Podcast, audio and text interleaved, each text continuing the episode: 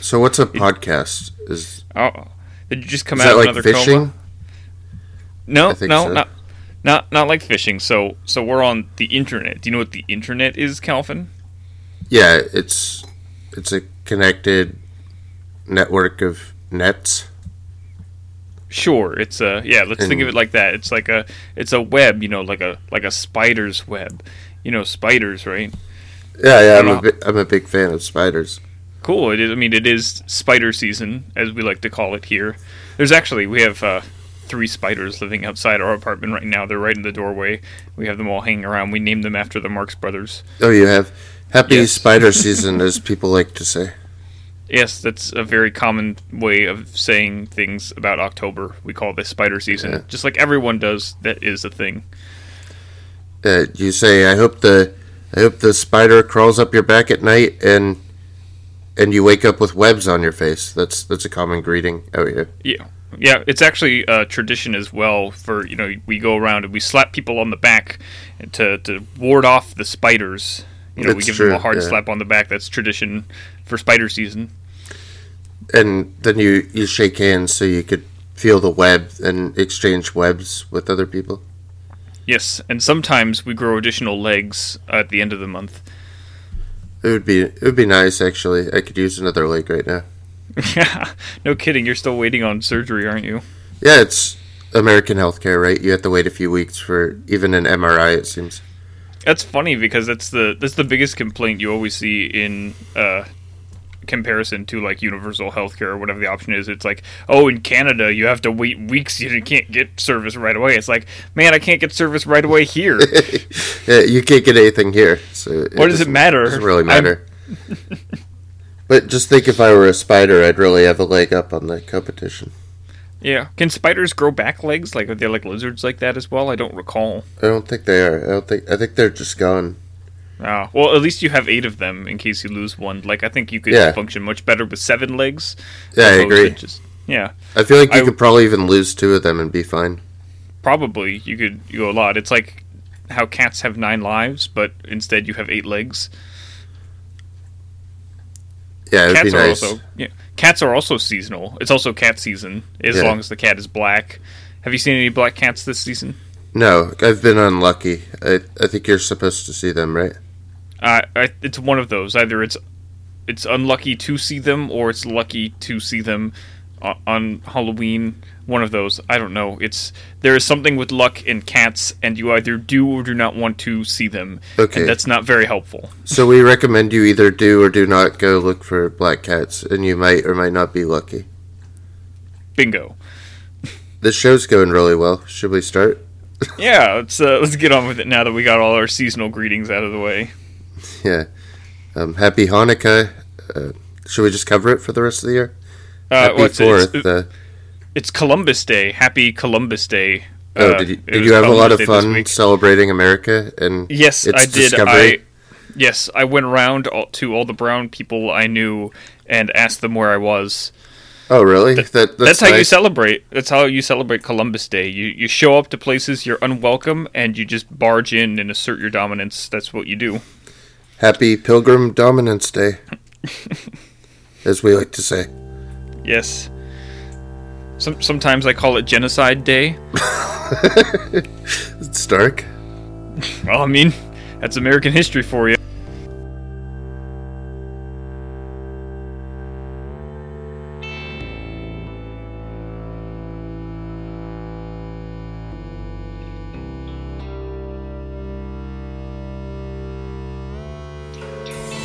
Welcome to the Twin Geekcast. This is Calvin. And David here. We have a jam-packed show full of horrors and box office successes. We've got Parasite, Gemini Man, Addams Family, Breaking Bad, and so much more. What do we have feature-wise? Dracula, Frankenstein, the Mummy, the Invisible Man, and the Bride herself. We're talking Universal Monsters today, specifically that first run between 1931 and 1935. Yeah, let's just start in the, the box office new stuff because there's actually a lot of new stuff this week. We're getting into uh, the season of good good films finally after waiting 10 months. And Parasite's a big film. We have double coverage already on the site. So this is our third coverage this week. We have a article from Hamid and Laura that are worth checking out. Yeah, I agree. Uh, it's actually surprising how well the film has been doing, despite how uh, little uh, it's it's out right now. There's no showings near me, so I'm glad that our, our staff members were able to get to see it. Yeah, it's nice to do that legally.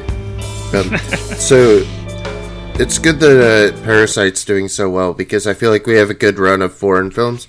I feel like it's kind of coming back the way that it was like pre '90s. Um, I, I, think it kind of has to because uh, American filmmaking is, is, much more stale right now from an hmm. artistic mm. standpoint, and so there's so much more going on in the rest of the world. I mean, we've seen just lately that you know there was uh, you know what we had a Roma in the the Oscar contenders last year, which was you know a Mexican film, and then we had uh, well, we uh, had uh, shoplifters. Is, yeah, shoplifters had, and Burning were big last year. Yeah, we had Burning in our list. Yeah, and I know lots of people like shoplifters as well. Yeah, one from Japan and just in general, you know, uh, and especially with Ong. Uh, Bong Joon Ho here, he's major Korean director and South Korean filmmaking in general has been on you know super rise since like the the 2000s, I'd say. Yeah, I mean Asian films the only one that's really boomed since the 90s, right? Every other kind of foreign films kind of deteriorated a little bit with the rise of more like uh, blockbuster pictures and rising budgets, but uh, the Asian films are doing very well in cultivating their own uh, decent sized budget movies. And uh, I don't know. I think uh, I think Parasite might be my favorite Korean movie. That's interesting. Uh, you know, I like. Uh, I, I, like Bong Joon Ho a lot as well. Uh, you know, I recently have caught up with him, and I'm very excited here for Parasite. But I do think I, I favor uh, Chan Wook Park a, just a tiny bit more at the moment. For what movie? Just, Oh, you know, I I, I loved old uh, or the Handmaiden a lot when that came out. That was sure. really great to check out. Very you know big, uh, fantastical film. But Old Boy has just kind of been the staple. That's kind of what got me into Korean cinema to begin with. And I think there there's a lot of people who are kind of flipping on it lately. Like they're coming around and be like, ah, oh, maybe it wasn't as good as we thought in 2003, mm. you hmm. know, or whenever. But I think it's still fantastic and one of my favorites I've seen just that whole trilogy seems pretty inspiring. Right. Uh, so I, I think it's good though. I think Parasite will be talked about for many years to come. I just have a feeling it's a film people will look back on 20 years and be like, yeah, that's what uh, 2019 looked like. Ho- hopefully, hopefully we'll forget all of the somewhat garbage we oh. had to sift through to get here. you, you never remember that stuff anyway. You only remember the stuff that matters. So people are gonna be like, "What was Green Book last year? Why did that win?" I don't even think we'll be talking about it. It'll be like driving Miss Daisy. It'll just come up as like a joke in conversation. Effectively, yes, I believe that will be the case. Uh, but uh, I really like Parasite. I, I I'm very sure it's going to make a push for the foreign Oscar. We don't know yet if it'll get inclusion in the real thing. It seems like uh, it might. Uh, I don't know. There's not a, there's not a whole lot of competition from my vantage point here, but it, it's not you know the first or last time that something's going to get nominated for best picture that's a foreign language like that. You know that's been happening for quite some time. Even last year with Roma, you know we got that in, and that was surprisingly because it was a Netflix film that they yeah. actually let that in. Um, yeah, I feel like it does have a little bit of competition even within the streaming services. We also have like uh, a few. Uh, a couple French films. We had the Les Mis and the uh, Portrait of the Girl on Fire, and um, there's a lot of other good foreign films lately, haven't there been? Uh, I believe so. Yeah. Um, what we had interesting uh, horror film recently that came to Shudder that I got to check out. That was uh, One Cut of the Dead. It's not like uh, super innovative or anything, but it's fun. It's showing. I think like I think people are a lot more open to a lot of foreign stuff now. We also had uh, similar in the same vein, uh, Tigers Are Not Afraid come to Shudder as well that you know people can check out. Yeah, it's really fantastic. Um, I would say that uh, what we have next, we have Gemini Man. That's uh, I don't I don't know what happened because uh, there's not one theater in America that shows it in its intended form. Uh, yeah, it's Ang Lee has had an interesting trajectory. I'll say that. So the the projection was that they wanted it to be uh, 120 frames per second in their high frame rate, and then in 3D and in 4K. But the best you could do is 120, 2K, and 3D in America. So that's too bad. Are they? Do we know if they're doing it outside of America anywhere? I think there's at least. Uh, I think they're doing it in Asia somewhere. There's some place there's that's doing it in the intention. hmm I'm wondering if they did this with his last film as well, because I did read in here that uh, Billy Lynn's long halftime walk was also filmed at the same frame Mhm. rate there. So the thing with that is there wasn't very many scenes that really benefited from that. Like uh, you don't really need that when people are talking or it's a dramatic moment. But uh, in Gemini Man, it has some of the cleanest 3D action I've ever seen. There's some neat stuff going underwater, and um, there's a replica of Will Smith. Uh, I think our problem with CGI is that the frame rate will never um, make it look like they're an actual person because it can't keep up with the with the features and the expressions and how quickly our face moves. So something about having that sped up, even at 60 frames per second, really helps that out. hmm Well, and it's unfortunate that nobody could really see it at 120 frames properly. I know you didn't get the chance to, right? No, I got it at half, so it was Yeah. 60, uh, which is still double any other movie and still Right. very noticeable. Usual frame rate for movies is somewhere between 24 and 30. Um, you know, frame rate's something you can mess with very easily and get different effects, and uh, it's not something that's discussed uh, a lot in films, which I think is interesting. Yeah, um, yeah, it ends up being a more video gamey thing, right? Because you want Certainly, the you want the action to match controls and be able to control it quickly. But that, that's it- kind of where the point of contention is here with the high frame rate, the 60 frames, because that's what a Hmm. lot of modern video games are running at now, right? Yeah, since Doom, I think it's been trending that way to where the ideal video game is at least 60. Um, and frames matter a lot more in video games, of course, but uh, they're also going to matter a lot more if we go full CGI, which I think is like what this has conceptualized for us. Um, It's kind of inevitable, especially with all the Disney stuff pushing similar, you know, terrain there. Oh yeah, I'm sure that once we have projectors that can handle it, this is probably the future of movies. I, I don't think any TVs that are out currently could even handle, um, you know, the double frame rate of this. I don't know what they would do. Um, I I think that uh, it has the cleanest bike chase that I've seen. Uh, even though it's two Will Smiths, it's full of tension, and he uses the bike to like jump on a car, and then it falls in a really interesting way that um, you could actually see the the difference in the frame rate and just how clean and lifelike that that movement is. Would you say it was a better bike chase than the one we saw earlier this year in John Wick 3? Oh yeah, yeah. I think it's I think it's one of the best action scenes I've seen. So it, it's it looks a little bit rubbery on the character models, but that's unavoidable. So Well, well what would you think of the film outside of the technical specs? Uh, I thought it was terrible. I thought the script was insipid. I don't think anyone's ever read it. I think Will Smith is not very good. Um, I think it's still the best thing he's done. I think uh, Like the best thing he's done in total in his whole career? I think it might be. Oh my god, what, that's what would you What would you put up? No, it, it's not as good as like Bad Boys, right? I don't know. Maybe, yeah, like uh, what about Men in Black? Men in Black's a classic, and that still works. It works because of Will Smith is one of the things. That's the that's the thing when when we're kind of grading, we're grading on a Will Smith curve here because Will Smith Right. does one thing, and that's and that's it. And Yeah. it's getting kind of tiresome lately. Like I think it really kind of jumped the shark with like Suicide Squad here. We're like, all right, we're we're pretty much done with Will Smith. He's not doing So good anymore. what if you had that one thing, but there were two Will Smiths doing it? oh, that just sounds twice as exhausting. I think it's a horrible misuse of uh, Mary Elizabeth Winstead as well, who is very capable and just gets to be kind of a love interest without any other writing on it. And uh, I mean, she has a good scene where she has to track the other. Um, they're in like a catacomb, and she has to track fake Will Smith, and uh, she might take him out if he does the wrong thing in in their scenario. Um, but uh, uh, it's it's such a boring thriller too. Um, one saving grace, Clive Owen's a pretty good bad guy. That's that's good. Clive Owen's uh, reliable. It's interesting because I've seen, uh, you know, doing a little bit of reading. I've seen that this film's been floating around as like a script since like the '90s, which Yeah, is it has. never good. That's never a good thing. I still don't think anyone's read the script. I think they just made a movie. I, I Uh, can't know- believe how bad the script is. The readings are the readings are like if you just say a line and there's another line behind it, but you have no punctuation in it. It's so weird. I don't know. It doesn't. It never looked from the trailers to be anything short of the most generic action movie I've ever heard of. Like this sounds like something straight out of the '90s. Of course, you know, it's it's like what an inferior face off in every regard. yeah, exactly. That's that's exactly what it is. Uh, um, Benedict Wong also plays his friend. He's fun. Um, I don't really have a lot more on Gemini Man, but we do have the review of mine going up next week on the site.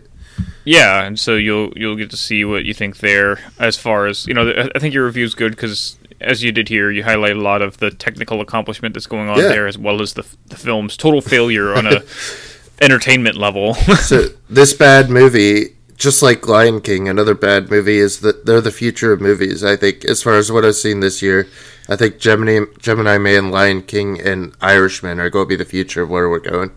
I wonder if there's any other history, like Irishman, obviously exception there because we yeah. we expect that one to be a good, but like of of huge leaps forward in technology being with terrible films because like I guess you could say the the Matrix was another huge benchmark in terms of special effects, but nobody considers that a bad film. No, no sane no. person anyway. No, um, yeah, I can't I can't think of any. I know innovation's so hard that I think I think sometimes it happens before the thing we recognize, and then we don't really appreciate that thing. Like I don't right. think we're going to look back at as at Gemini Man as like the the marker for HFR, right? High well, history history usually you know records the one who popularizes something and not the one yeah. who invents it necessarily, and that's that's probably what we're going to see. But this podcast can serve as an archive of the the Gemini Man leading the pack in the most terribly uninspired way possible. God, but maybe go see it because I mean, maybe not you, but if you're interested in tech in the way that I am, and and you're interested in frame rates, God, it. The first ten minutes, I was super impressed. I I couldn't believe how good the 3D looked. That's good. Uh, it did horribly flop though. It was. Oh, did it? oh yeah, totally. Can you oh, imagine oh, how much this movie cost? Let's let's actually see. Let's pull up some numbers here because it made about twenty million this opening weekend. Not good. No, on a budget of drum roll, 138 million. I'm guessing that one bike scene I was talking about cost about 40 million, so I'm guessing that's not a good thing. Mm-hmm. Yeah, I don't imagine this will do better, and, and it didn't even crack, you know, the top spot here. Joker no. held on to the top spot for this weekend, and, and Gemini Man came in third still. It it didn't even get below our next film here, which is uh, the new ad- animated Addams Family. That's all I got. um, you you, so, you went and saw this too, though, yeah? Yeah, yeah. I saw it with my family and uh, Ezra and Jess. You know, it's a fun movie. I think it's made for kids. It doesn't have any real depth in it. Um, I mean, you like the Addams Family, right? It's who doesn't like the Addams Family? Whether you're a fan of like the original television series or the great, my personal favorites, the uh, you know Raul Julia uh, mm-hmm. ones. Those those two movies are really fantastic. Yeah, I mean those are fun because well, I like the first one because it's like the the Uncle Fester story, which is a weird way to take the first movie of a franchise. Right. Um, right. I think what I like about this one though, it get it gets one thing right. It gets that it's a Wednesday story, so that's nice. Yeah, Wednesday has always kind of been one of the standouts of the family. Uh, th- they all kind of stand out in their own interesting, unique ways. Yeah, I think especially in the first film, like I said, I mean, I, introduced as Raul Julia's Addams Family because he's really mm-hmm. he's the shining star there in many ways. But Christina Ricci there, she's also very great and makes Wednesday stand out. If you don't make Wednesday stand out in your Addams Family movie, you're failing. Yeah, I think Wednesday is the most relatable character. That's how I feel every day as as an you know cynical adult, I think we all do relate to Wednesday in many ways. and she's played by uh, Chloe Grace Moretz here, who is really good as her. And I like the idea that she's going into like a preppy school for the first time. Her family have ne- never let her leave the uh, little plantation they have, and she's getting to go to junior high for the first time. And she tries to turn a preppy girl goth, and there's like a fallout between her parents who remodel homes and the Addams family who have the most atrocious home in the neighborhood. I'm actually looking because you made me think about it here. The cast is actually pretty great, yeah. especially for the initial family. Oscar Isaac as Gomez is great. Charlize yeah. Theron as Morticia. Uh, I don't know about Finn Wolfhard as Pugsley so much, but no, uh, not good. That's okay. But what the hell is Snoop Dogg doing in here? So he plays it. So it, it uh, plays the uh, "Drop It Like It Like It's Hot" song, and you get this limo coming up, and then it comes out with a pit with a pimp cane, and I think he makes like four noises the entire movie. I I think it's such a weird thing. I think they did it so they could get his song in there. That's funny. Oh, I see. Uh, how did I skip over this one? Nick Kroll is Uncle Fester. That's Very funny. yeah. That's interesting. That's good. Uh, So, casting there. um, surprise for me is that it was uh, it was Lurch who kind of won the won the picture for me. Um, and you see, we have uh, Conrad Vernon doing like four of the voices there, um, and Lurch ends up. I like his side story in here that they pick him up from a mental institution, and he plays through a bunch of uh, sappy, sentimental songs, and you know, like the Addams Family theme song. Um, I I think he's just a good addition, and he's really funny in this.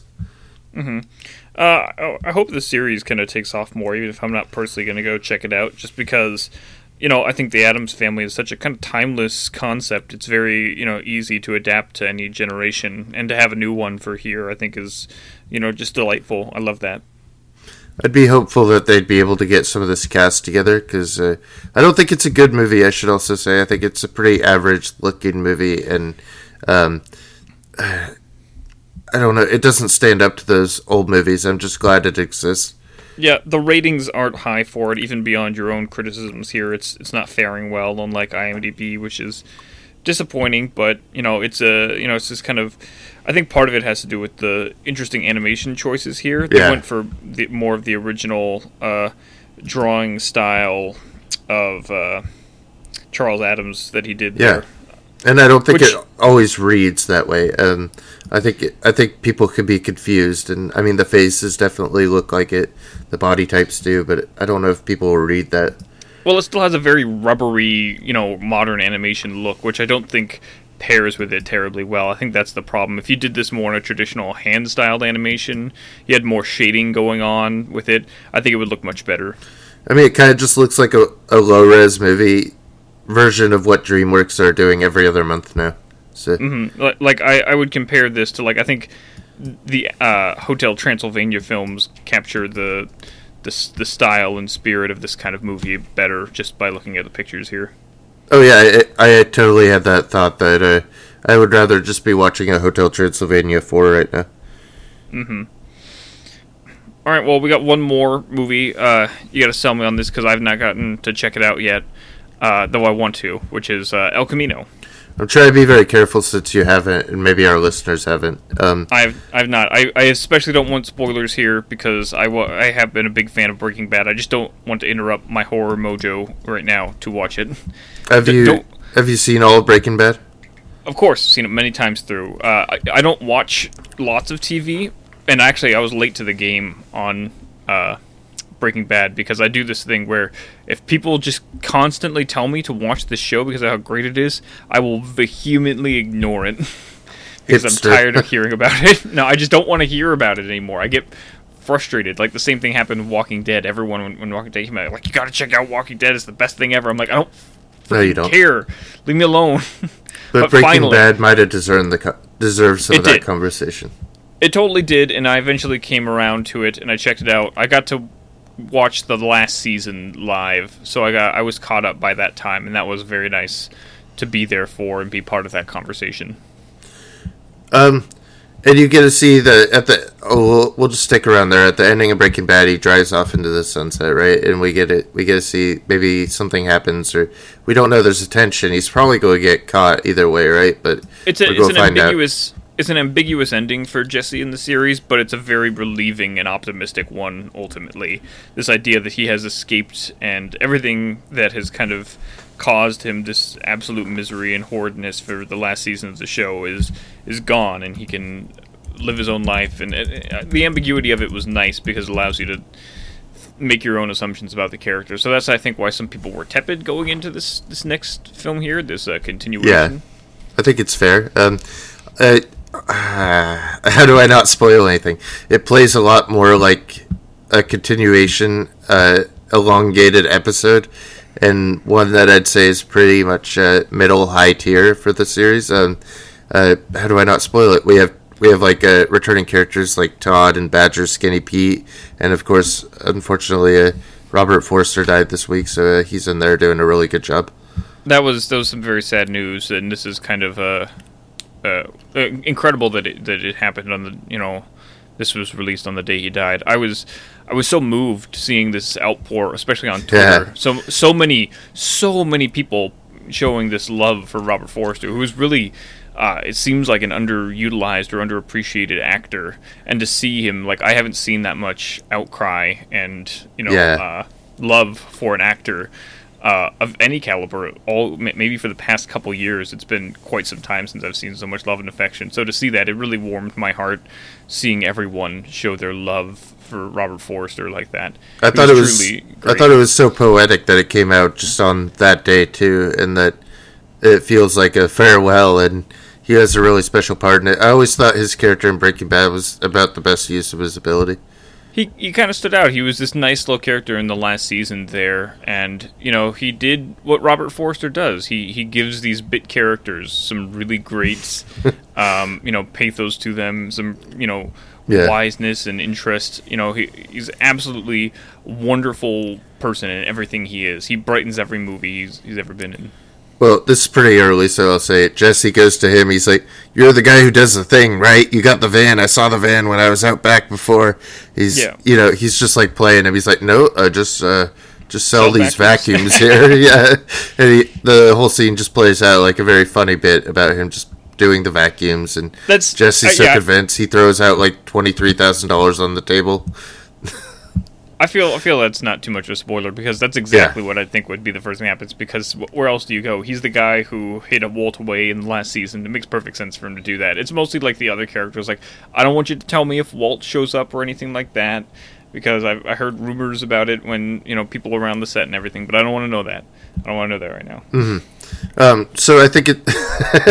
how do I talk around that? Uh, maybe, maybe not. But uh, I think it's It- it- interesting that uh, it it felt like Walter's story was definitely complete, and this is just going to be more about Jesse because I think he di- he didn't really get the send off, and he was always a kind of reactionary character, so he reacts to what other people's do, and it's nice to have at least one long episode of the show uh, where it feels like it's just him.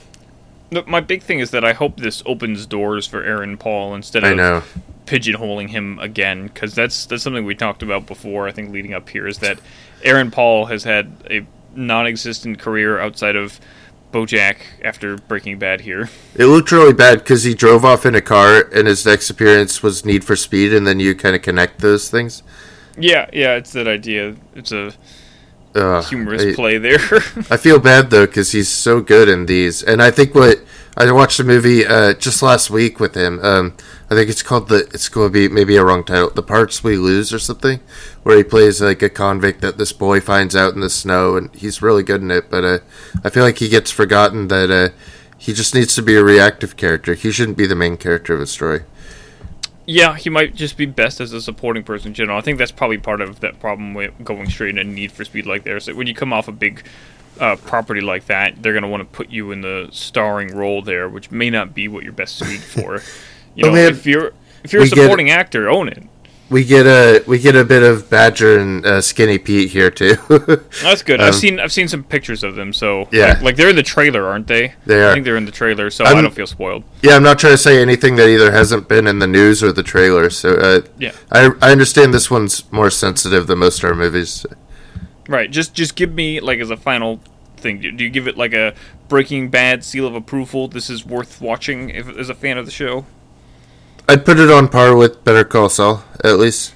Okay, I didn't I didn't finish or keep up with Better Call Saul, but I enjoyed what I did see. Uh, Yeah. And this is only two hours, so I can easily commit time to that. And since it's more connected to to Breaking Bad as opposed to Saul, which is like very disconnected, it feels like it's its own thing. Oh yeah, it still has that neo neo western feeling that Breaking Bad had, and I mean, yeah, you watched all Breaking Bad. You need to watch this. I think that's all there is I- to it. I think. Yeah, I'll check it out for sure, but that it'll probably be after the month here because I Mm-hmm. got too much spooky stuff to get to, including the many films that we watched in preparation this week. Yeah, uh, jeez. Uh, speaking of spooky film season, as we like to say, uh, so you watched? Did you watch Dracula too? Uh, no, so I I've watched many of these already, some multiple times, but I only rewatched. I only watched the ones that I was had not seen yet and wanted to cover this week. I've been watching the Universal horror films. I've been breaking them up over the years. So like Sure. two years back, I first saw Dracula. and Frankenstein. Last year I watched Bride of Frankenstein for like the first time, and this year I finally caught up with Invisible Man and the Mummy. Um, this year I watched all the ones we're going to discuss, but some of them are repeats, some are not. And I guess we're going to do the. We want to focus on the 1930s um, versions of the Universal horrors. Yeah, the first run there, and this is specifically the ones under Carl Laemmle Jr.'s supervision here. He kind of saved Universal with some some big hits in like early 1940, like he did. Yeah. He produced All Quiet on the Western Front, which is now you know a huge war classic and won Best Picture that year, and then came in with, uh, or I said 1940, but I meant earlier, 1930. Uh, but and then he he put a huge focus on monster movies here after the success of some of their silent ones they did, like the Lon Chaney films, Hunchback of Notre Dame and Phantom of the Opera, and so they put a lot of uh, as a young you know upcoming studio head here, he put a lot of stock in this venture, and it really paid off. Especially you know in the beginning there with 1931, Dracula and Frankenstein were the biggest hits of that year. They were sensations, and they Yeah. still are. Um, it was interesting because they had decent success before with the uh, Phantom of the Opera and Hunchback, but then they went into a great, you know, the Great Depression, and emerging out of that, it was just an inspiring thing for the movies. I think that we could have these big, iconic, um, new horror movies that kind of represented the fear of the time. So Well, it was one of the first. It was one of the first times that horror was really taken seriously as a genre, Hmm. and so that's that's kind of why they've uh, maintained so well over the years. Is that they were taken very seriously and given proper budgets. You know, Frankenstein, especially, you can see in the production details there how much care was given into making this a genuine a picture. So I think I think an important aspect of them is that we get we get a lot of them that are coming from um, they're coming from stage and books, and these are developed stories. But this is the cinematic idea of these creatures for the most part. Yeah, oh, and that's I think one of the more interesting aspects we can kind of delve into here is that very much the uh, the concepts we have of a lot of these characters, you know, well, I, I'd say even all of them outside of the Invisible Man, who's not really a Halloween staple or anything, but they're very much the iconography comes from these films. You know, the the only reason the Mummy exists as a is a kind of Halloween or spooky horror property is because Universal made this movie, you know, and it was kind of timely because of uh, the recent uncovering of King Tut's tomb in the 1920s. There, so, Um, I think it's just interesting that these are the images that stayed. There were many other versions of these movies made by other people, and they all kept the imagery of this. And I think should we start with Dracula here? yeah, makes sense to do. Dracula's the first one, and it's interesting to note because, like I said, this wasn't even the first adaptation of Dracula. Of course, you know we're looking back at you know uh, F.W. Murnau's Nosferatu in 1922 as the unauthorized adaptation of Bram Stoker's novel that survived. Um, So this the thing really, is that yeah. this Dracula would go back and take all the elements of that, right, and it would it would apply them to this. Um, and they got Bela Lugosi, who was already like playing this part on stage, I believe.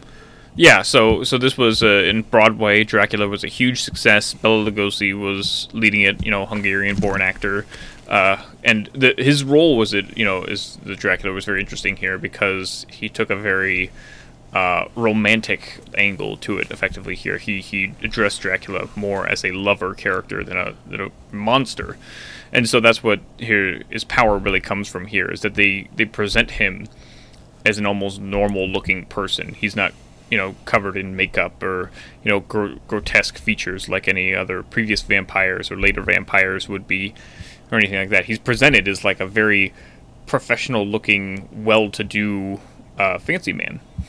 And he doesn't drink wine. Yes. it's it's interesting. You gave the pause there like he does because that's an interesting thing in his performance. He he adds these interesting pauses for effect like a proto William Shatner almost. Yeah, and um, I think it works out well for him. That I think I think he's so good in the part that Bela Lugosi became an icon because of this movie. yeah, and and almost like it solely defined his career afterwards. This is basically the only thing that he was allowed to do for his entire life, but he does it so Yeah, well. that's true. It's it's not a bad legacy to leave, as as kind of sad as the rest of his story is. The performance here, I think he really shines as the best part of Dracula. Still, there's a lot of less savory aspects of the film, but I think it varies. Like, um, the reception on Dracula kind of changes depending on who you ask. Some people like a lot of the extended silences of the film and think it adds to the creepy vibe, Mm-hmm. whereas others are very put off by it and very perplexed. uh, You know, as part of that 1930s transition from you know silent to sound films there and the cumbersome. Uh, recording, you know, sync sound tech that they had to use. It didn't allow for much fancy camera moves or anything. Dracula plays a lot like if you just recorded the stage play. Yeah, I mean there are a lot of empty moments in there, and a lot that could use sound. Uh, yeah, I think that's that's definitely. I feel the lack of score is a hindrance to me. Yeah. Like I said, it it works for some some people. Well, what if you had this movie but an iconic score? I think it would be so significant. yeah, I I can see how that might uh, certainly improve it considerably. I think I've heard of versions with a score before. What's also Yeah. interesting about this one, I haven't sought it out yet, but there is a Spanish version version of it as well. They used the same sets and recorded at nights instead during the production Yeah. to make a Spanish language version of it. So funny thing, like with the sets, of course, they're going to repeat through a lot of these movies, and they're you know they're going to be on the Universal stages and sets. Mm-hmm. So you get a lot of those reused, especially. I mean, there's lots of iconic bits of the set here. Like I, when I think of Dracula, I always think about him that wide shot of him descending down the stairs, that very long, you know, extended take there, which is a beautiful image, I think, and especially in how protracted it is. Yeah, and I love the way that the mansion looks, and it has uh, well, it evokes the feeling of the book nicely. I feel like it's a good space for it, and I think they did okay with the limitations they had, but they limited themselves to the stage in some way. Well, and that's always interesting. You bring up the book as well. Every uh, adaptation of Dracula is interesting because the book is so non-cinematic. You know, so you have Yeah. to you you have to invent the film effectively every time you adapt it in different ways. So Well- every adaptation is like radically different in many ways. Well, the book's so epistolary; it's all letters, and it, it would be hard. Like it, would- it would be so boring to watch like that. It's just voiceover dictating things, and you, and you would get a little bit of action. Like we got a little bit of that. We talked about it last week, where uh, uh, Francis Ford Coppola's Dracula, he, you know, does a lot to adapt to those specific segments, you know, and he does that in very creative ways. But he could not make a whole film out of that. That would be the most unentertaining thing you could imagine. Yeah, it would be so hard to watch. Um, those kind of books, the epistolary ones, are always hard to adapt anyway because they're they're literally they're literally books of letters. So, I guess you could look at them as kind of like uh, how found footage kind of works in today. Like that's the same feeling you would get reading those as you would watching a found footage film. Is that more? It gives it a more grounded and realistic sense because you can suspend your disbelief to, to create this idea of how you would come across these these letters effectively. Ultimately, though, I I understand the iconic background of this, but I don't really like this movie that much. It's it's not one that I return to as much. Again, I think the the most noteworthy thing is that Bela Lugosi is really great in it, but Yeah. The the long absences and the lack of some other characters uh, to really grasp onto make it not as entertaining to revisit over time. I think uh, I'm willing to give it more shots, though. I think Yeah. that I I can refine a better appreciation for it for multiple viewings. But you can certainly see how it paved the way, and especially with the very gothic looking lighting and tone of the film how it really set the stage for all of the universal films to come its its value as a the benchmark there is you know cannot be uh, understated or overstated. Yeah. Um, after that, we got the James Whale Frankenstein, which is extremely on my shit, so that's good. yeah.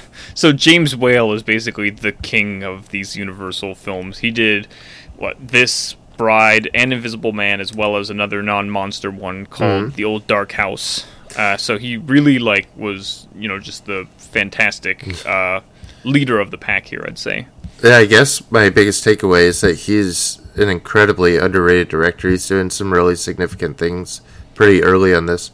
Uh, you wouldn't believe that this was like the same year, right?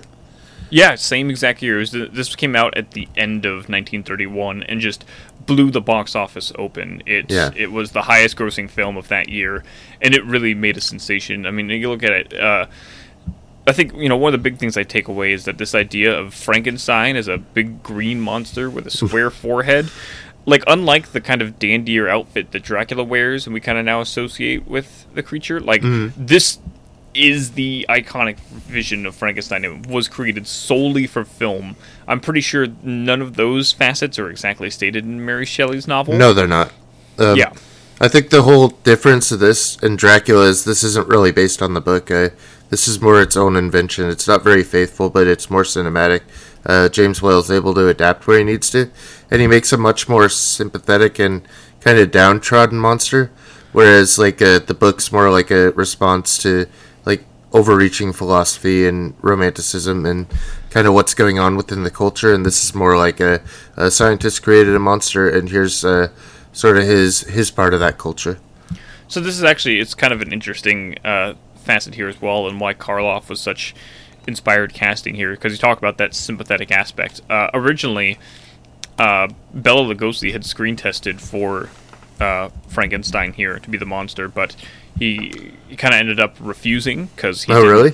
Yeah, he didn't want to. He, he saw himself as a kind of romantic lead, a lover. He didn't he didn't view Dracula as a monster, like I really said there, and he didn't want a part. He felt like taking a part which had no lines would really be a downgrade from after his massive success. mhm I can see it. It, it didn't it didn't really matter because James Whale didn't want Lugosi to begin with because he didn't think he could do the role right. He saw Karloff on set, or not on set. He saw him in the, the cafeteria at Universal Studios one day and asked him to have coffee with him because he saw you know the stature of him, the size, and uh, what Karloff could really communicate that makes the monster so great is this inherent sympathy. He's almost basically the hero of the film. You, you, he's the victim in it all. Really, you get this inherent sadness. He doesn't want to be reanimated, and that's really the sense you get there. Especially, you know, he he has this terrible feeling throwing the girl into the lake and killing her there, or the river, Yeah. or whatever it is. Yeah, it gets pretty dark. She's just playing around in the water, and he comes up on her. Oh, and they're, and they're, they're they're kind of friends for a bit there. Yeah. Like he he makes a connection for a moment, but then like out of frustration or you know something, he he doesn't understand what he's doing, and he and he kills her in this horrible way. he just kind of tosses her in. It's like that one movie where John Wayne throws the boy in the Right. water. He just kind of. I always think I think about that because those images are almost exactly the same, even in the the way they're facing. They're facing the Yeah. same exact way on the camera. and the way they kind of just pick him up and like nonchalantly throw him in. I think there's uh, overlap there. Well, there's a good bit. I like the bit how they parody that in Mel Brooks's Young Frankenstein, Hmm. where in- instead of throwing him into a river, he like sits on a seesaw and he and she launches like across the field and Right. l- lands through a window into her bed. Right, it's just how extra that is. Um, I I was surprised when I entered Frankenstein because I had just come off Dracula and it was so stagey, and then this has so much cinematic technique. Uh, James Whale's not afraid to move a camera and not afraid to uh, frame a set and get really elaborate ideas and more of an ensemble cast. Um, and I feel like he's really confident with the. He's more confident in Karloff and allows him not to speak in this one. Right. Oh, and he does such a great job. Karloff's such a great physical actor. One of the things that, uh, and you mentioned here is a. Uh, another big difference between this and Frankenstein is that there's actually more characters to connect to uh, in in Frankenstein than there is in Dracula, uh, particularly Yeah, in, in in the Doctor Henry uh, Colin Clive, you know, who plays the Doctor, is absolutely fantastic. So when we you know we're able to get through and watch and enjoy these early sequences before the monster is even brought on, like what it's like halfway through the film or something, right? Right, right. Yeah. I think that sets a tone for things. Like there are a lot of horror movie reveals now that happen about like a third or halfway in. I feel like Frankenstein sets like a entire pacing for these kind of horror movies that is really interesting and at that point unique to itself. and you have that really iconic, you know, just the the absolutely indelible image of you know uh, Henry rising the the platform up and Yeah. you know getting the lightning strike and then and then gleefully screaming how it's alive, it's alive. It's a it's a wonderful moment. It's been parodied so much and it still works so so well. It doesn't feel cheesy. Like I don't think the movie ever feels cheesy, and I think that's kind of an important part of its staying power. No, I mean I think it's straight and I think it's careful and sentimental. Um, I think after this, uh, I feel like we kind of go back to more like the Dracula form in the Mummy, though. Yeah, Um, uh, I, I will have to say. I mean, I think James Whale is, is what really compels me in the films in these Oh, films want- here. Oh, I Okay, just yeah, want to, um, I just want to state that, that Frankenstein is my favorite of the Universal monster films. Okay. The first one here. Sure. Um, I really loved it too. I think it's significant and it really sets a. I think this is the movie that essentially starts what we want from the monster movies. This is what I think of when I think of Universal monster movies, and Frankenstein's the the benchmark. I think for just horror to come afterwards in general, it still remains a, a pillar of the genre. But then after that, we got. I feel like we took a step back again because we got uh, Karl uh, Freund, the mummy. He, of course, took a. He shot a lot of Dracula, and he was given a.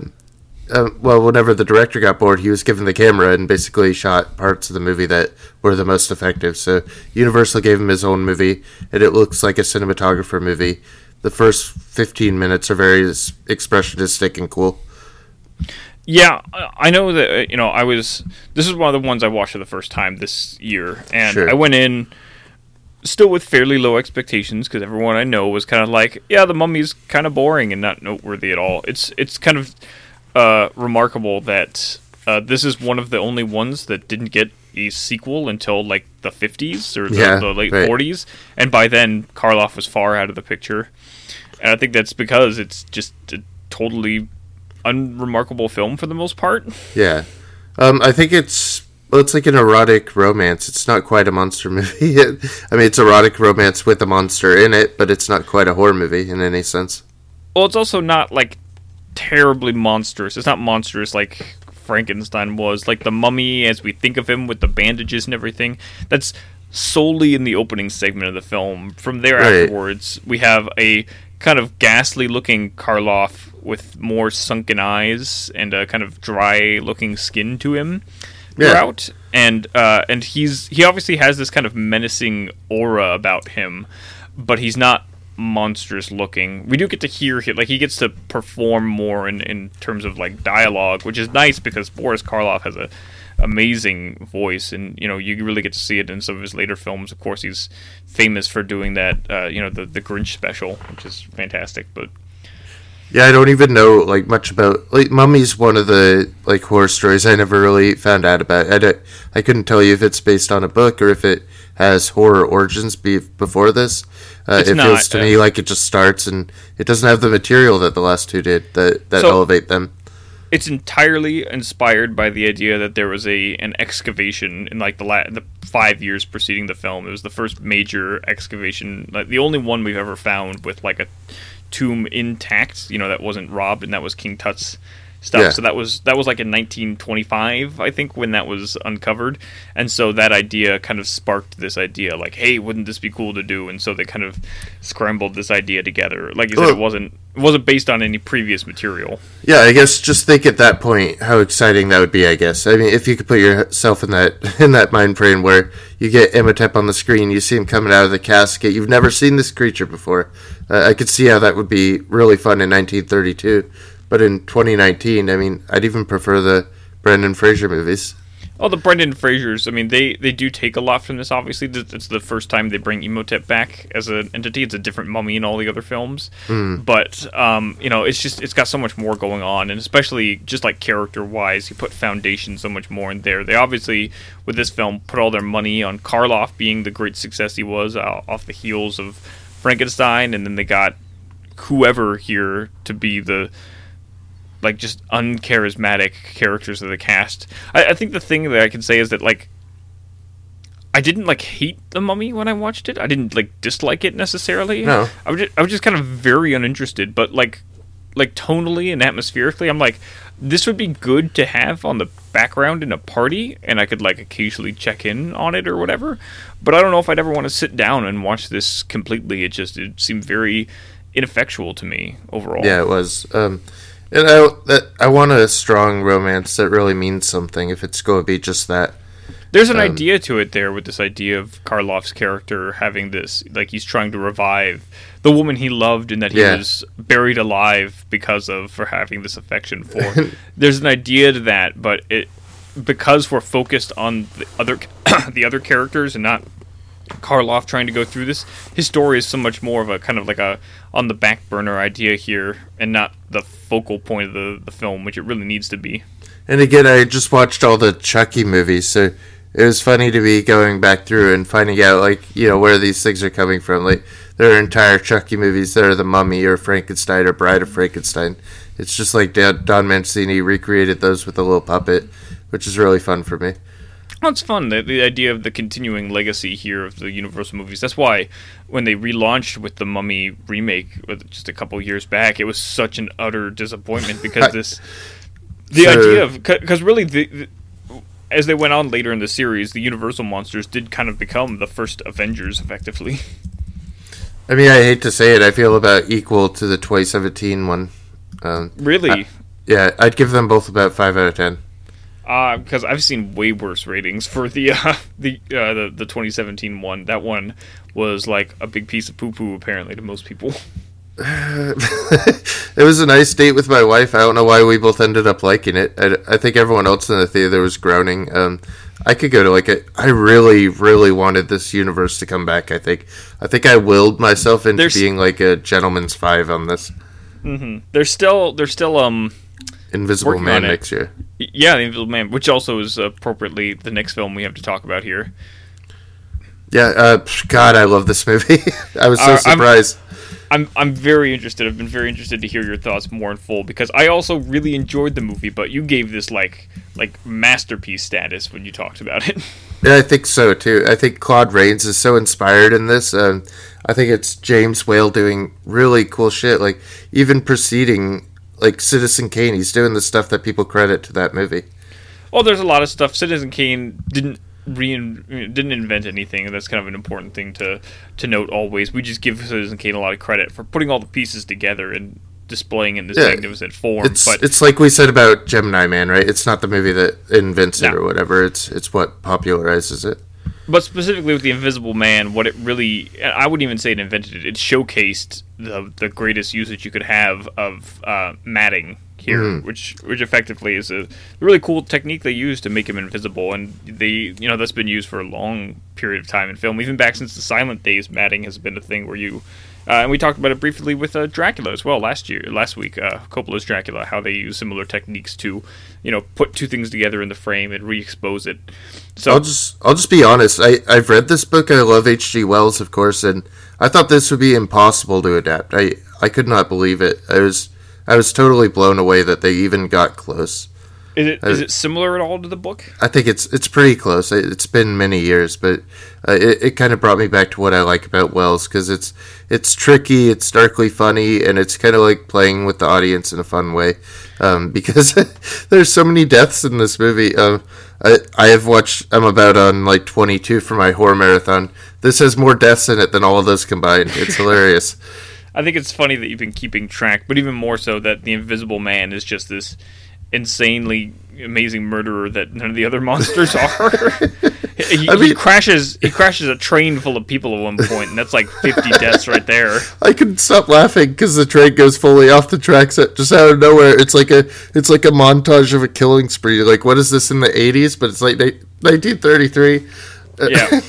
James Whale, I just think it's hilarious. Like I could feel his sense of humor in every shot, and uh, especially Claude Rains. Uh, God, I really love Claude Rains. Uh, yeah, I'm very Claude enthusiastic. Rains, Claude Rains is a great actor in general. We've talked about him before. We mm. gave him a lot of praise when we talked about Notorious in particular, but this was really his first big film. I, uh, he was mostly a theater actor before this, and so this really kind of came on and made him, and that's really you know, fantastic that it opened him up to Hollywood like this. But you're right, this is so much more a comedy than any of the other films. I, it's it's hardly even like I don't think about it as horror as much. It, it, definitely feels comedic first, like they're having just a blast making this hilarious Invisible Man movie with cool special effects. Yeah, I mean, I think it has like the horror background, right? Like there's some yeah, really yeah, yeah. fucked it's up still, shit happening. Like it's this, still horror. This guy. I mean, there's some like body horror in it, even like just losing your sense of body and becoming so manipulated by the change in your mind that you go on a killing spree.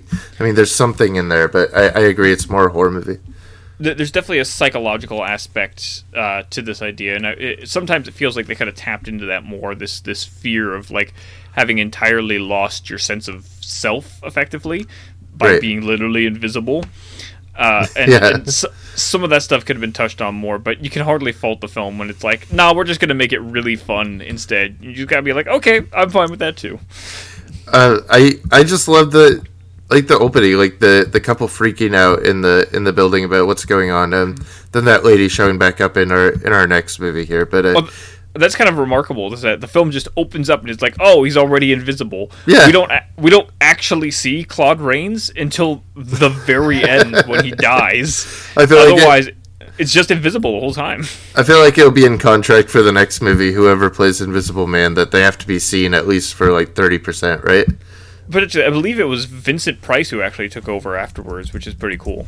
Oh yeah, I I'm really excited to see some of the uh, follow up movies, just because even if they're just campy and fun, I don't I don't care if they're as good as this because So, it would some be of the hard to follow-up. Some of the follow-up movies look really interesting. Particularly, uh, I, I intend to eventually check out check out Son of Frankenstein, which is the next one after Mm-hmm. that, uh, because it does bring Karloff and uh, Lugosi together. Lugosi actually plays Igor in that movie, which is really cool.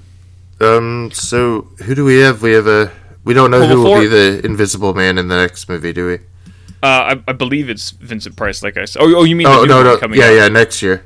Yeah, yeah, yeah. Uh, I I know last time when they talked about it, it was like Johnny Depp was supposed Okay. to, but I don't know if that's still the case. I am researching now. Looks like uh, Elisabeth Moss is attached. It's going to be directed by the guy who did Upgrade last year, and I can really feel how fantastic that could be. It's not. Yeah, nobody's listed for the part. It's very hush here. I know it's supposed to be like a, a combined production now with Blumhouse. Like they're like, Right. here, take this and do something better with it than we can. Yeah, I mean, I don't think they need to set it up like a Marvel universe where everything's crossing over. I just hope they could establish these separate movies. And, you know, I, I really wish The Mummy took off. I thought that was the wrong property to start with for sure. Uh, I did want to ask though before we get off of Invisible Man here. Uh, do you actually know how the effects were done in the film? Um, I had read a little bit about it. Like, uh, I mean, I could imagine they're matting and they're taking like two copies and then overlapping them, right? Well, here let me let me tell you how it's done because it's actually it's pretty cool. So obviously it's a whole costume when he's just covered up completely, so Claude Rains can still move around and stuff. But when they remove part of the outfit, what they do is that Claude Rains underneath the costume is in a complete black leather, uh, black not leather, uh, black velvet outfit, and there's a black velvet drape in the background. So effectively, what's going on there is that you're exposing the camera uh, to light only reflecting off of the the costumes there, and then what you do is you roll the film back and you re-expose it to the background, and so all the black parts that you caught there on film are now exposed to light. So it basically renders them invisible. Invisible, right? And I think that's it. So brilliant because it can't possibly age because there's nothing there to age. It does look. It looks absolutely brilliant still, and then there's a lot of fun with like just regular puppetry effects work to move Yeah. props around when he's completely invisible and, and naked. Just the first time he undoes the wrap, I think my jaw just dropped. I was like, "Oh my god!" You I don't didn't know enough about to- this. Yeah, you don't expect that effect to hold up nearly as well as it does. It's better than even some modern green screen does because at least you, you still feel it's there. The background, you know, he feels separated from the background. I think still, but not enough to like kind of take you out. It's still incredibly impressive. I'm sure we'll be picking up on a lot. I, I already saw two movies this week that are influenced by this: uh, uh, Nightmare Horror Radio and another short film I can't remember the name of. Well, I think we've got one more film to talk about here, real quick, uh, and that's the the one sequel in our first run here, which is Bride of Frankenstein, generally considered the best of the horror films, the benchmark here. Though I'm not quite as high on it as the original Frankenstein myself. I could definitely see why it is. Um, I think The Bride of Frankenstein, especially, is a lot closer to the source material. So I think you get a lot closer to Mary Shelley's intention for sure. Uh, I, I- think it, it doesn't worry as much about the sympathy, and it becomes more of a story about the creators here. Hmm I think it's interesting because the film literally opens up with Mary Shelley and this kind of mock Yeah. uh, fourth wall breaking sequence. She's basically like, "Oh well, that's not the end of the story. Would you like to hear more?" It's fun because she's sitting there with like Lord Byron and the other guy I can't remember, and they're talking about like what what what, what would they do if they continued the Frankenstein? And I think what they do is they bring it a little closer to the book by telling a new creation story. Yeah, to to me when I watched it, I think I maybe went in with wrong expectations and could like it more second time because for a film called Bride of Frankenstein, there's almost no bride. Um, yeah, I think it's I think it's confusing. It's like the bride that Frankenstein creates, right? It's, it's Um, very misleading because the bride, the iconic reveal of her with the crazy hair like that, she only shows up in the last five minutes. Yeah, and it's not even Frankenstein's bride because Frankenstein's not the monster, obviously. Yeah, well, that's that's always been the confusing nomenclature of this here is that Frankenstein is not the name of the creature. Frankenstein is the name of the doctor.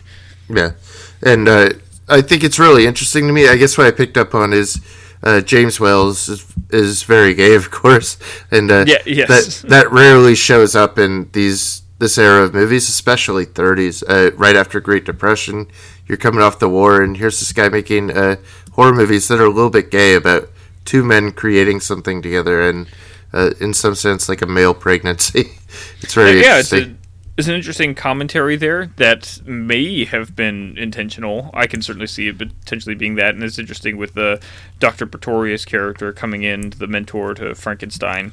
And he's mean- got those like, he's got that weird comedic, like he's got these these dancing people in bottles when he's first introduced. yeah, they're very weird.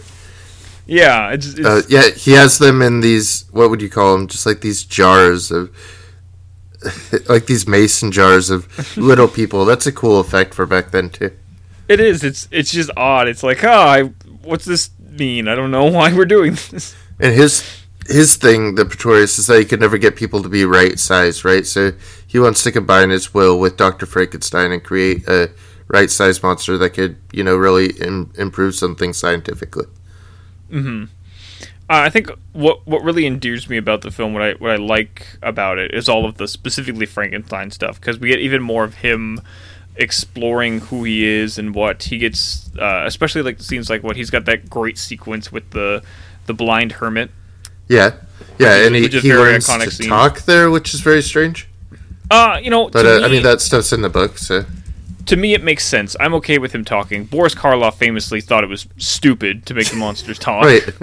which I is mean- fair. I think it's a fair take because that's what worked really well about the first film. But as, as far as for progression of the character goes, I think it makes sense that he would develop that skill.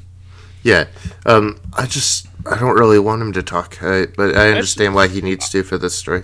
I think that's fair. I think it's totally fair either way there. To, to me, it, it makes sense as a logical progression because it's still very rudimentary, you know, vocal skills. Like he just barely uh, uh, able to utter more words. It, it just shows to me that he's he's learning and becoming that more human while still being very monstrous. And he's beginning to realize, you know, he he's uh, as he grows, he more so realizes how uh, non-existent. Like he, he should not be alive, effectively, and that's kind of how the film sends off as well. I mean, it's not like he's delivering crazy dialogue, right? He's just like No, uh, he's just saying like friend or you know ah, like uh, yeah. me want me want woman or whatever it is. It's, it's like very caveman-y kind of talk. And it makes sense. I think like if if you had to make the monster talk, that's exactly the way you would want to do it. Yeah, exactly. Um, I feel pretty uh, good about this one. I I liked it more than the first one, definitely.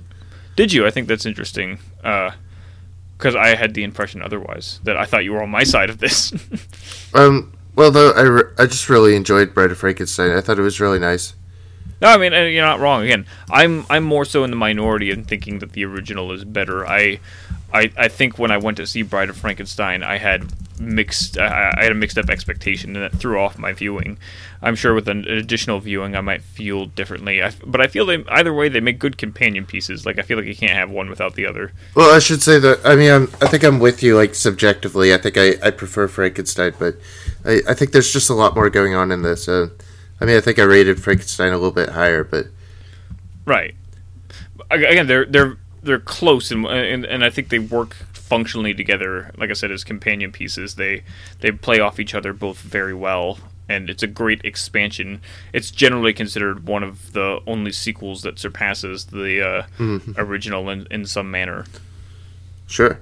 Um, yeah, I I think so. I mean, again, like I I just watched Bride of Chucky and had a great time, and then I watched this. I was like, oh shit, that's that's that's where everything comes from. Bride of Everything is great. We should watch the Ed Wood film, Bride of the Monster, and see how much better that is. It's got Lugosi though. It's a, it comes full circle. Possibly. But no, that's uh that's effectively that first run there. Like I said, with uh, under Carl Laemmle Jr.'s direction, all the way up through Bride. At about that point, 1935, things tapered off a bit, and we got less well performing sequels in Dracula's Daughter and Son of Frankenstein. And so they stopped they stopped for a bit and things picked up a bit more when they brought in Lon Chaney Jr. and did The Wolfman. Uh but I think that's about all we want to discuss of these guys for now. Uh, maybe in the, the future we'll look at other monster movies. Yeah, I mean, maybe we could go back to like the Chaney and Chaney Jr. stuff, but I feel like it's a. I feel like this is the coverage we really want to do about it, so we should do what we really want to. And Yeah, for me, this I- first block, I think the first block is what people think of when they think of the Universal monster movies. It's these five films in particular that kind of defined that concept. for me, it's like these, and then Creature, like twenty years later. Right. Well, t- yeah, Creature is like so far off, so it's Yeah. not it's not as relevant to talk about. Though it does get lumped in. This that that and Wolfman get lumped in with the same package here, even though these were so distinct and under the the guidance of a particular ideal. Yeah, I think it shows that the people don't don't exactly matter after they get. You know, as long as the influence is there and they they have good people behind them, they could replicate it later. Yeah, and, and that's why it worked for so long for the studio, and why it still works. These films still hold up, and they've become, you know, a legacy of their own. They've become as iconic as anything else that's come out of Hollywood. You know, particularly, I think Frankenstein is one of the iconic images of movies, and so much so that we forget that he's from a movie. Yeah, exactly. It, I mean, I, all of our Halloween imagery and everything is taken from these movies. It's it's so significant that our, we have an entire holiday basically ba- based around the characterizations of these movies. Yeah, of, of these particular movies, it informs the entire iconography of this this whole holiday. So it only felt appropriate to tackle these films and kind of explore uh, how they've held up. I thought it was a very fun exercise here. All right, good job, buddy. I'll talk to you soon. All right.